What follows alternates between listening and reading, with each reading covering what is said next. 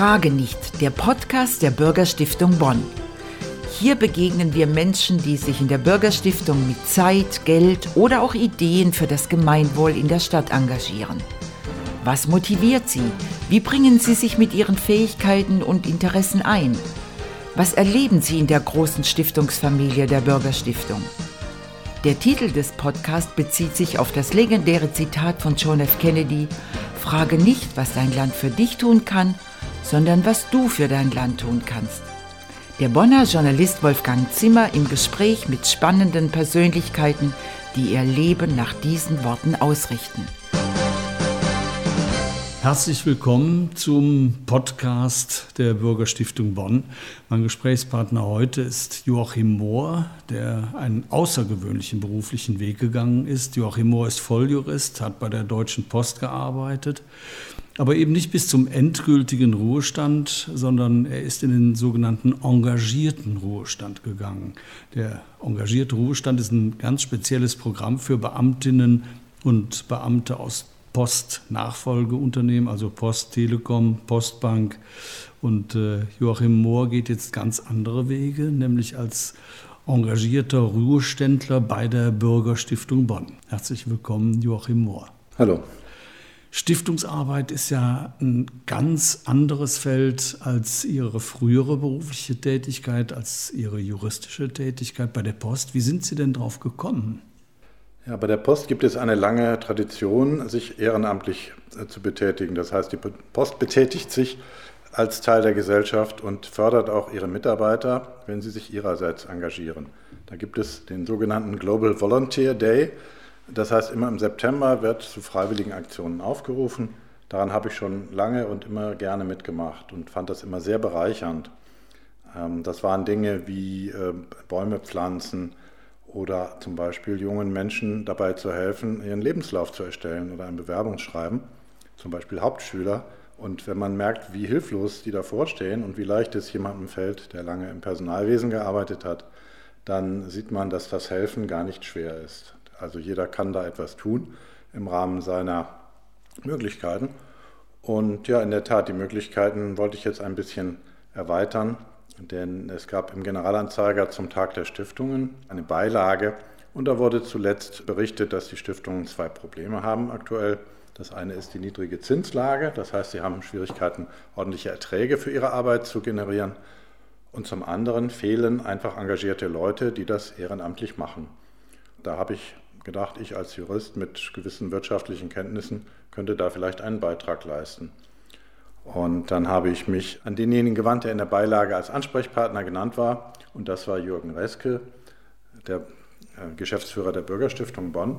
Der hat direkt, wie ich ihn kenne, zugegriffen. Der hat sich sehr gefreut, als ich dann so Themen wie Datenschutz und Immobilien nannte als bisherige Beschäftigungen. Da fand er das einen perfekten Fit und hat äh, sofort gesagt, ich könnte bei ihm anfangen. Und das haben Sie dann auch sofort getan? Das habe ich äh, gerne getan im letzten Herbst. Da war ich nämlich fertig mit einem Bundesfreiwilligendienst. Also ich habe nach meiner Pensionierung noch ein Jahr Bundesfreiwilligendienst bei der Lebenshilfe Bonn gemacht. Das ist ein Verein von Eltern behinderter Kinder gegründet. Die haben sehr viele Einrichtungen, Kindergärten und Wohnheime für behinderte Menschen. Dort habe ich in der Personalabteilung mitgeholfen und habe damit meine offizielle Verpflichtung aus dem engagierten Ruhestand erfüllt. Ich musste nämlich nach meiner Pensionierung entweder 1000 Stunden ehrenamtliche Arbeit leisten oder ein Jahr Bundesfreiwilligendienst machen. Und mir war es lieber, einfach ein komplettes Paket zu haben, anstatt mir die Stunden einzeln zusammenzusammeln. Und deswegen habe ich mich dafür entschieden. Wieso gerade die Bürgerstiftung? Ich habe die Beilage im Generalanzeiger auch gesehen. Da gab es ja noch andere Stiftungen. Warum ausgerechnet die Bürgerstiftung? Was hat Sie dazu bewogen?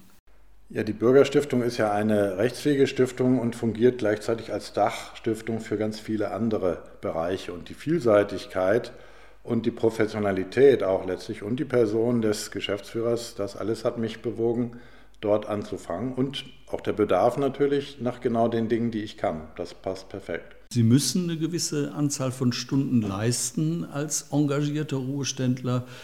Nutzen Sie die genau aus oder machen Sie noch mehr? Nein, das habe ich ja schon längst erledigt. Ich habe ja durch, die, durch den Bundesfreiwilligendienst bei der Lebenshilfe habe ich meine Verpflichtung um, zur Sicherung der Pension habe ich erfüllt und bin jetzt also völlig frei. Ich müsste also gar nichts mehr Ach, Sie tun. müssten gar nichts Ich mehr. müsste gar nichts hm, mehr tun. Tun aber trotzdem. Ja, klar. Ich meine, mit, mit noch nicht mal 62 Jahren bin ich ja nicht ähm, am Ende meiner Kräfte und ähm, natürlich möchte ich auch nicht zu Hause sitzen und nur Kreuzworträtsel machen oder vor der Glotze hängen. Das ähm, das ist nicht mein Ding. Auf wie viele Stunden kommen Sie so in der Woche oder im Monat? Kann man wahrscheinlich nicht Tag und Tag aufrechnen. Kann ich noch nicht genau sagen, denn bis vor kurzem war ich noch fleißig dabei zu lernen. Ich habe mich ähm, freiwillig dafür gemeldet, einen Lehrgang bei der Deutschen Stiftungsakademie zu machen und habe jetzt vor ein paar Tagen die Prüfung abgelegt zum zertifizierten Stiftungsmanager, weil ich mir gesagt habe, wenn ich so etwas anfange, dann möchte ich auch eine ordentliche Grundlage dafür haben und möchte auch gerne mehr Verantwortung übernehmen, vielleicht mal in einer Stiftung oder bei der Beratung von Menschen, die gerne stiften möchten.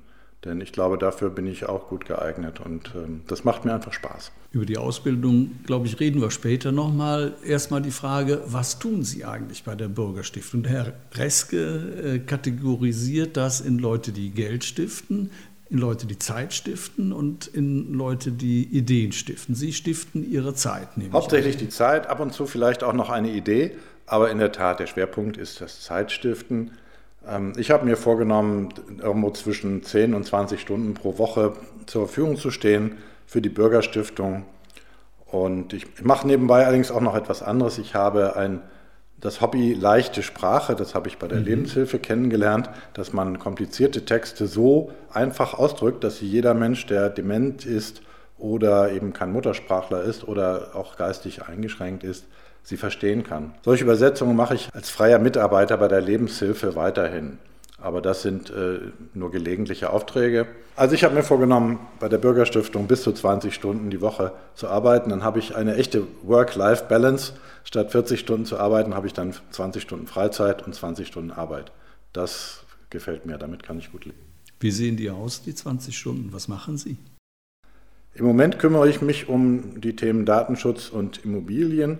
Bei der Immobilienverwaltung geht es darum, bestehende Objekte im Auge zu behalten, und ähm, zu schauen, ob Dinge zu reparieren sind, ab und zu mal vielleicht die Mieten anzupassen, aber auch die Mieter bei Laune zu halten und bei Schadensfällen natürlich dafür zu sorgen, dass sie schnell beseitigt werden.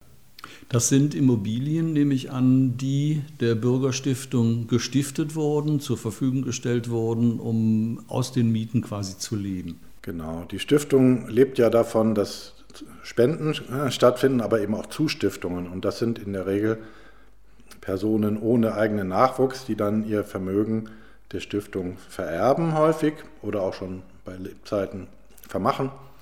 Und dazu gehört häufig ein Haus oder eine Eigentumswohnung. Und die wollen wir natürlich nicht verkaufen, sondern sie nutzen, weil die gerade in heutiger Zeit eben gute Erträge bringen im Vergleich zum Sparbuch oder den Fonds, die es sonst so gibt am Markt. Alles sehr schwierig im Moment. Ist das ein Prinzip der Bürgerstiftung Bonn, langfristig äh, auch ja, eigenen Besitz zu haben, der immer wieder Geld abwirft? Absolut. Immobilien sind eine sehr sichere und langfristige Geldanlage. Auch sie müssen gepflegt und gehegt werden. Also man muss natürlich Instandhaltungsrücklagen bilden und darf sie nicht einfach laufen lassen. Dann werden sie irgendwann vielleicht nicht zusammenfallen, aber doch sehr schäbig ausschauen und nicht mehr vermietbar sein. Aber das ist eine gute Substanz und wie gesagt, die Erträge sind äh, auskömmlich und daher einfach interessant für die Stiftung. Datenschutz haben Sie noch genannt. Äh, da fällt es mir jetzt schwer, eine Brücke zu schlagen zwischen Datenschutz und Bürgerstiftung. Was hat das eine mit dem anderen zu tun? Gut, wir haben viele Außenkontakte und heutzutage ist der Datenschutz durch die europäische Datenschutzgrundverordnung, die ja seit zwei Jahren gilt, stark in den Mittelpunkt gerückt. Darum kümmere ich mich und versuche das Ganze auch mal ein bisschen auf solide Füße zu stellen. Das ist klar, dass so ein Thema wie Datenschutz nicht nebenbei von einem äh, Geschäftsführer äh, perfekt gehandelt werden kann. Und ich habe da auch schon ein bisschen Vorkenntnisse und mache im Moment gerade ein Konzept zur Verarbeitung von Daten bei der Bürgerstiftung, damit auch alle Spender und alle Interessenten wissen, wie mit ihren Daten umgegangen wird und dass sie da ein gutes Gefühl haben. Was muss man äh, denn dabei beachten? Das erste ist die Sicherung aller Daten. Jeder, der mit uns in Kontakt tritt, hat einen Anspruch darauf, dass wir seine Daten nur für die Zwecke verwenden, die er auch ähm, damit beabsichtigt. Das heißt, wir müssen sicherstellen, dass niemand auf diese Daten zugreifen kann. Und wir dürfen sie natürlich auch nicht weiterverkaufen, wie das manche Adresshändler ja gerne sehen, dass man ihnen schöne Daten gibt, gerade von wohlhabenden Menschen. Die sind besonders interessant. Und da passen wir natürlich genau auf, dass da nichts anbrennt. Aber damit könnte man ja auch noch ein bisschen Geld machen. Ne? Das könnte man, aber das entspricht ja nicht unserer ja. Einstellung. Können Sie sich vorstellen, noch mehr zu tun für die Bürgerstiftung? Äh, selbstverständlich, also mehr im Sinne von anderen Themen auf alle Fälle. Ich kann mir vorstellen, vielleicht auch mal Verantwortung in einer Stiftung, in einer Teilstiftung zu übernehmen. Und ähm, ich habe jetzt vor kurzem einen Lehrgang gemacht und bin jetzt zertifizierter Stiftungsmanager. Das war ein Fernkurs der Deutschen Stiftungsakademie. Der sollte eigentlich als Präsenzkurs in Düsseldorf stattfinden im Februar. Dann kam äh, Corona dazwischen mit den gesteigerten Anforderungen. Und jetzt äh, ist es dann online gelaufen. Das waren fünf Blöcke a zwei Tage, von morgens bis abends. Da hatte ich erst Bedenken, ob ich das a konditionell durchstehe oder auch vom Verständnis her, aber das haben die toll gemacht waren immer Pausen dazwischen, es waren praktische Übungen, wo man im kleinen Kreis Themen vertieft hat. Und deswegen war die Menge des Stoffes, die doch ganz erheblich war, aber die war gut zu bewältigen. Und äh, jetzt war ich vor zwei Tagen in Berlin, habe dort eine Klausur geschrieben mit Maske, zweieinhalb Stunden lang. Oh. Und am nächsten Morgen dann noch eine mündliche Prüfung, auch mit Maske. Das führte zwar manchmal zu Verständnisproblemen, weil man die Prüfer nicht so gut verstanden hat, aber sie haben mir hinterher bescheinigt, ich hätte das ordentlich gemacht und äh, denke mal, dass ich die Prüfung insgesamt dann bestanden habe. Ich hatte noch nie von dieser Ausbildung gehört. Ist das nur für Leute wie Sie oder ist das auch ein, Ausbildungsweg für Leute, die hauptberuflich in Stiftungen äh, und Ähnlichem arbeiten? Ganz genau. Das war eine ganz bunt gemischte Mannschaft, aber ich hatte einen Mitstreiter aus der Bürgerstiftung, nämlich äh, Dr. André Scholz, der Referent der Bürgerstiftung, hat das ebenfalls gemacht. Der hat ja auch im Oktober bei der Bürgerstiftung seinen Vollzeitjob begonnen. Und äh, da konnten wir uns natürlich auch sehr schön drüber austauschen. Wir haben immer nach den Lehrgangsmodulen, haben äh, André Scholz und ich mit Jürgen Reske nochmal konferiert und haben überlegt, was hat das für die Bürgerstiftung, wie macht es die Bürgerstiftung, was wir dort gelernt haben, was kann man eventuell anders machen und äh, haben dadurch unser Verständnis äh, geschärft und haben auch den einen oder anderen Vorschlag für die Bürgerstiftung mitgebracht aus dem Kurs. Und das war eine bunte Truppe, es waren Hauptamtliche, es waren junge Leute, es waren Stifter dabei, es waren Steuerberater dabei oder Anwälte, die Stiftungen leiten oder betreuen.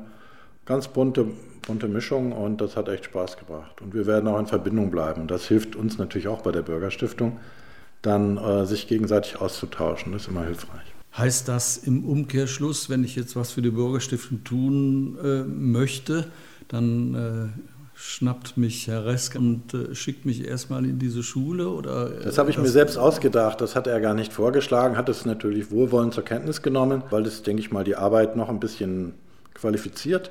Aber nein, man muss überhaupt nicht besondere Fähigkeiten haben, um bei der Bürgerstiftung zu helfen. Jeder kann ein bisschen Geld spenden, jeder kann ein bisschen Zeit spenden und es gibt ja tolle Projekte dort, wie zum Beispiel den Bonner Bildungsfonds, wo sich engagierte Menschen um eine Schule und deren angegliederte Kitas kümmern und dafür sorgen, dass besonders bedürftige Kinder Unterstützung bekommen, ganz unbürokratisch und an der Schulbürokratie vorbei. Das ist auch ganz wichtig und da kann sich jeder engagieren, da braucht man keine besondere Ausbildung. Sind diese Untergruppierungen, nenne ich es mal, wie diesen Bildungsfonds, sind das eigenständige Einrichtungen oder redet die Bürgerstiftung da rein? Wie funktioniert das? Wie ist die Zusammenarbeit? Der Bonner Bildungsfonds ist eine Veranstaltung der Bürgerstiftung selbst. Und natürlich brauchen wir den Kontakt zu den Schulen, aber die Stadt Bonn hat uns die Schulen genannt, die sie für förderungsbedürftig hält. Unser Ziel ist es, wirklich alle Bonner Schulen, die genannt sind, damit zu versorgen. Es sind, glaube ich, 23 Stück insgesamt und die meisten davon werden schon versorgt und äh, wir sind auf einem guten Wege, auch die übrigen dann in unsere Betreuung aufzunehmen. Dieser Kurs beim Bundesverband Deutscher Stiftungen hilft der Leuten wie Ihnen dann auch mit dem Bildungsfonds oder anderen Einrichtungen besser zusammenzuarbeiten? Auf alle Fälle hilft es, denn wir haben nicht nur das Stiftungsrecht und das Stiftungssteuerrecht gelernt, was ja extrem wichtig ist, gerade um die Frage, wie viel kann ich als Spender oder Stifter von der Einkommensteuer abziehen, das sind wichtige Fragen. Aber es ging auch um Themen wie Kommunikation und Fundraising und ähm, das greift ja alles ineinander. Wie be begeistere ich Menschen davon? Wie fokussiere ich meine meine Botschaft. Das ist, glaube ich, für die Bürgerstiftung im Moment das größte Problem, weil wir so eine extreme Bandbreite haben, die ja sehr positiv ist. Wir sollten noch mal reden über den engagierten Ruhestand. Das ist ja eine ganz besondere Form des Übergangs vom Berufsleben ins Privatleben. Äh, wie sieht denn das Angebot des engagierten Ruhestands bei der Post konkret aus? Was kann man da machen? Ja, Voraussetzung ist zunächst mal, dass die Stelle, die man innehat, nicht wieder besetzt wird. Dadurch ergibt sich dann am Ende natürlich eine Einsparung für den Arbeitgeber. Es gilt leider nur für Beamte. Im Zeitpunkt der Pensionierung erhält man die Pension, die man bis dahin erworben hat und muss eben als Auflage erfüllen 1000 Stunden Ehrenamt oder ein Jahr Bundesfreiwilligendienst.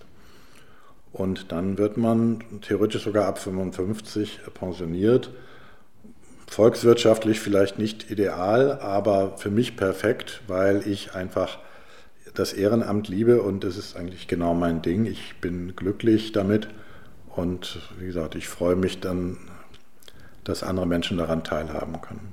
Ich habe das aber richtig verstanden. Sie müssten nur ein Jahr machen, auch wenn Sie mit 55 ähm, in den engagierten Ruhestand gingen, ein Jahr an der Schule, im Kindergarten oder in einem äh, Heim arbeiten würden. Mit 56 wären Sie dann quasi Privatier.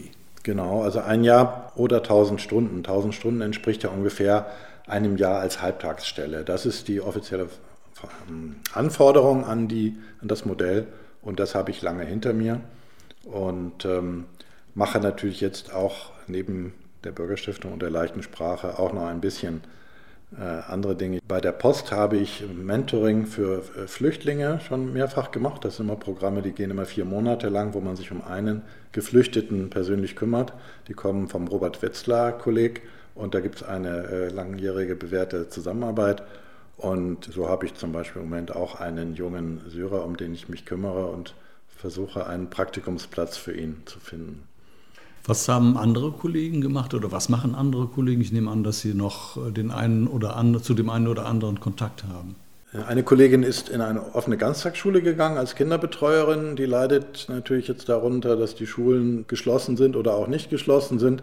Das heißt, die kommt mit ihrem Stundensammeln, glaube ich, nicht so gut voran. Aber der macht das auch sehr viel Spaß. Das ist wirklich das Positive, dass die Menschen die das machen, doch alle merken, selbst wenn sie es vorher nicht wussten, dass es ihnen Freude bereitet, mit äh, Kindern oder Geflüchteten zusammenzuarbeiten. Das ist eine tolle Erfahrung. Beim Deutschen Roten Kreuz gab es einen begleitenden Kurs für die Bundesfreiwilligendienstleistenden. Und dort habe ich auch andere Kollegen getroffen von Post und Telekom und die waren alle glücklich, egal was sie gemacht haben, ob sie Behinderte transportiert haben oder in Kindergärten mitgearbeitet haben allen hat das etwas gegeben. Und das ist, glaube ich, die wichtigste Botschaft. Also A, es ist nicht super schwierig zu helfen und es erfüllt einen auch mit Freude. Sie haben das aber auch schon während Ihres Jobs gemacht, haben Sie am Anfang erwähnt. Wie kommt das denn, dass die Post, auch das habe ich so verstanden, das fördert? Ja, die Post äh, sieht sich als Teil der Gesellschaft. Das ist ja die Unternehmensverantwortung, die heute auch überall äh, gefordert wird. Das hat die Post schon sehr früh erkannt und ihrerseits gefördert hat also Programme ins Leben gerufen, wie zum Beispiel dieses Mentoring für Geflüchtete. Das heißt, sie stellt den Überbau, die Organisation zur Verfügung und die einzelnen Mitarbeiter können sich dann äh, stundenweise engagieren und kümmern sich um die Geflüchteten. Aber die Post stellt den Rahmen. Zusammen mit dem Robert Wetzler-Kolleg werden dann geeignete Kandidaten auf beiden Seiten gesucht und die werden dann gematcht, sodass es auch wirklich zusammenpasst. Während der Dienstzeit oder darüber hinaus in der Freizeit? Nein, das ist natürlich dann eine Sache der Freizeit. Äh, soweit geht die Post leider noch nicht, äh, wie andere Firmen, das in der Dienstzeit zu genehmigen. Aber wie gesagt, der Rahmen wird bereitgestellt und da wir ja flexible Arbeitszeiten haben, Gleitzeitmodelle, ist man da auch recht frei und kann auch mal nachmittags und nicht erst am späten Nachmittag oder Abend, kann man dann mal sich mit seinem Menti treffen sofern das dann geht. Im Moment ist es natürlich alles noch etwas ja. schwieriger. Wird das viel genutzt von Ihren ehemaligen Kollegen? Es sind sehr viele Mitarbeiter der Post, die sich jedes Jahr engagieren. Ich glaube, weltweit von 500.000 Mitarbeitern sind 100.000 an solchen Programmen beteiligt. Das ist eine tolle Zahl. Mich erinnert das so ein bisschen an die Forderung, äh, ich weiß nicht, ob Sie den Autor und Moderator kennen, Richard David Brecht, der sich ja immer wieder für ein gesellschaftliches Pflichtjahr nach der Schule, aber auch im Ruhestand einsetzt. Ist das eine gute Idee? Kann man das jedem zumuten? Das kann ich nicht beurteilen, ob man es jedem zumuten kann und soll, aber ich weiß, dass sehr vielen Leuten damit vielleicht auch ein bisschen geholfen würde, die vielleicht nach der Schule noch gar nicht so recht wissen, wo es hingeht. Wenn ich an meine Söhne denke, dann haben die mit 18 nach dem Abitur noch nicht genau gewusst, wohin sie wollten. Und ähm, da kann so ein Jahr schon durchaus helfen. Außerdem ist ja durch die Abschaffung des Zivildienstes auch eine große Lücke entstanden. Das habe ich ja bei der Lebenshilfe zu spüren bekommen. Da haben wir dringend nach Kräften, nach Pflegekräften gesucht. Und da kann so ein Freiwilligendienst auf alle Fälle viel bewirken. Ja, vielleicht nicht als Verpflichtung, aber als, vielleicht als dringendes Angebot oder Empfehlung, wie unser Bundespräsident es ja auch ausgesprochen hat. So kann ich das aus vollem Herzen bejahen. Ich glaube, das würde vielen Leuten helfen. Vielen Leuten in der Allgemeinheit oder auch den Leuten, die es aktiv tun? Ich meinte jetzt gerade diejenigen, die es tun tatsächlich, damit sie etwas Sinnvolles tun und merken, wo sie hinwollen im Leben. Gerade die jungen Leute, denen kann es Orientierung geben und den Älteren, sie fühlen sich noch nicht zum alten Eisen gehörig. Ihre Söhne erst recht nicht. Haben die sowas wahrgenommen? So sowas ähnliches wie Sie? Die haben äh, Auslandsreisen gemacht, so ähnlich wie Work and Travel ah, ja. und haben dann sich für ein Studium entschieden. Aber ich glaube, sie hätten das auch ähm, machen können. Würden Sie es auch tun, wenn Sie die Möglichkeit hätten oder jetzt beruflich oder in der Ausbildung eine Lücke hätten? Würden Sie sie entsprechend unterstützen? Das sowieso, ähm, auf jeden Fall, weil es eine sinnvolle Sache ist. Und ich glaube auch, dass die jungen Leute dann auch erkennen, dass sie auch ein bisschen Verantwortung für das Ganze haben. Das ist eben auch ein bisschen meine Grundeinstellung. Als, als Hamburger habe ich mich immer als Bürger und damit als Teil des Ganzen verstanden. Dann ist es ja auch wichtig, dass man etwas gibt und nicht nur nimmt. Wobei ja gerade junge Leute im Moment sagen, die Konkurrenz ist so groß, ich kann mir das einfach nicht leisten, jetzt auf ein halbes Jahr oder ein Jahr Berufsausbildung zu verzichten. Ich muss sehen, dass ich mit der Nase vorne im Beruf bin. Das sehe ich ein bisschen anders, denn der Arbeitsmarkt ist im Moment äh, recht günstig. Also gerade im Moment natürlich gar nicht günstig, aber insgesamt sehr günstig, weil sehr viele Menschen ähm, ausscheiden aus dem Arbeitsleben. Und ich glaube, mit einer vernünftigen Ausbildung kann man sich auch ein halbes Jahr oder ein Jahr sozialen Dienst leisten. Ganz bestimmt. Achten Arbeitgeber auch auf sowas im Lebenslauf? Das kann ich bestätigen, ganz bestimmt. Wenn jemand die gleiche Qualifikation hat und einer hat soziales Engagement gezeigt und der andere nicht, dann wäre für mich eindeutig die erste Wahl und das sehen die Kollegen bei der Post genauso. Reden wir nochmal über die Bürgerstiftung. Sie sind ja nicht fest angestellt. Ich kann mir das gar nicht vorstellen, wie man da zusammenarbeitet. Es gibt eine Geschäftsstelle in der Wilhelmstraße in Bonn, aber da arbeiten ja nicht alle Freiwilligen, äh, die zur Bürgerstiftung äh, gehören, zusammen. Wie funktioniert diese Zusammenarbeit? Das wichtigste Bindeglied ist äh, in der Tat die Geschäftsstelle mit den drei festangestellten Mitarbeitern, die uns immer wieder mit, mit Aufträgen versorgen, wenn sie Probleme haben. Und ansonsten, was uns verbindet, ist eine regelmäßige Telefonkonferenz. Alle 14 Tage tauschen wir uns aus, bringen uns auf den neuesten Stand gegenseitig und jeder berichtet aus seinem Gebiet, was er unternommen hat, wo es Themen gibt, Probleme gibt, und gute Nachrichten natürlich auch, wenn es wieder Interessenten gibt, die stiften wollen und, und neue Projekte. Und das ist eine sehr eine interessante und wichtige Runde für uns alle. Wenn wir uns mal einen ganz normalen Arbeitstag oder Arbeitshalbtag von Ihnen bei der Bürgerstiftung vorstellen, wie sieht der aus? Ja gut, ich bin im Homeoffice natürlich. In der Geschäftsstelle bin ich nur zu finden, wenn ich irgendwelche Akten brauche oder jemanden wirklich persönlich treffen muss. Das ist die Ausnahme. Das läuft alles über Videokonferenzen und über E-Mail heutzutage. Insofern habe ich keine Einschränkungen dadurch, dass ich zu Hause bin und ich bekomme dann eben irgendwelche Unterlagen zugeschickt und führe Telefonate und versuche Dinge zu regeln. Im Können Sie mal ein konkretes Beispiel äh, nennen oder erzählen, äh, das Sie begleitet haben oder angeregt haben? Ja, es gab bei einer Immobilie gab es einen Sturmschaden, da kam jetzt die Abrechnung und die Versicherung sagte, oh, die Abrechnung ist ja viel höher als der Kostenvoranschlag. Jetzt werde ich mich also darum kümmern, werde mit dem Handwerker sprechen, ihn um eine zusätzliche Begründung bitten für die Extrakosten und das dann bei der Versicherung geltend machen. Das war jetzt der letzte aktuelle Fall von mir. Sie haben ein freiwilliges Jahr hinter sich, machen halt jetzt ganz neue Erfahrungen bei der Bürgerstiftung. Wenn Sie das vergleichen würden, wo hat es mehr Spaß gemacht hat oder wo macht es mehr Spaß? Ja, im Moment macht es mir extrem viel Spaß, weil ich einfach die Freiheit genieße, die ich habe. Ja, ich, ich muss ja nicht, ich mache vielleicht 20 Stunden, aber ich muss ja keine einzige davon machen. Und die, die Freiheit ist enorm angenehm, die genieße ich in hohem Maße. Die motiviert mich natürlich auch wieder dann äh, weiter zu tun. Und ähm, nichts gegen die Arbeit, sowohl bei der Lebenshilfe hat es Spaß gemacht und auch bei der Post habe ich viel erlebt in über 30 Jahren, habe ganz verschiedene Berufe ausgeübt quasi, unter anderem eben mich auch mal als Pressesprecher betätigt oder mich um Immobilien gekümmert und da schließt sich der Kreis, denn das mache ich ja jetzt wieder. Kann die Bürgerstiftung jeden gebrauchen? Es gibt ja eine Menge Leute in äh, ihrer Situation, die plötzlich so viel Freizeit haben und plötzlich schockiert feststellen, hm, ich weiß überhaupt nicht, wohin mit meiner Zeit, aber ich bin Elektriker oder ich bin Sachbearbeiter, die können mich da nicht brauchen. Kann man jeden brauchen? Also ich denke, dass für jeden ein Platz bei der Bürgerstiftung äh, geben kann. Das ist natürlich immer eine Frage, was an Bedarf ist, aber ich habe ja das Beispiel der, der Schulbetreuung genannt. Dazu brauche ich keine besondere Qualifikation. Das kann sowohl der Elektriker als auch die Sekretärin oder Sachbearbeiterin kann das locker stemmen. Und solche Aufgaben gibt es sicherlich auch noch einige andere, wenn wir uns dazu Gedanken machen. Joachim Mohr, er geht ganz ungewöhnliche Wege im Rahmen des engagierten Ruhestands. Ich danke für das Gespräch. Viel Erfolg noch bei der Arbeit für die Bürgerstiftung Bonn. Ich danke Ihnen.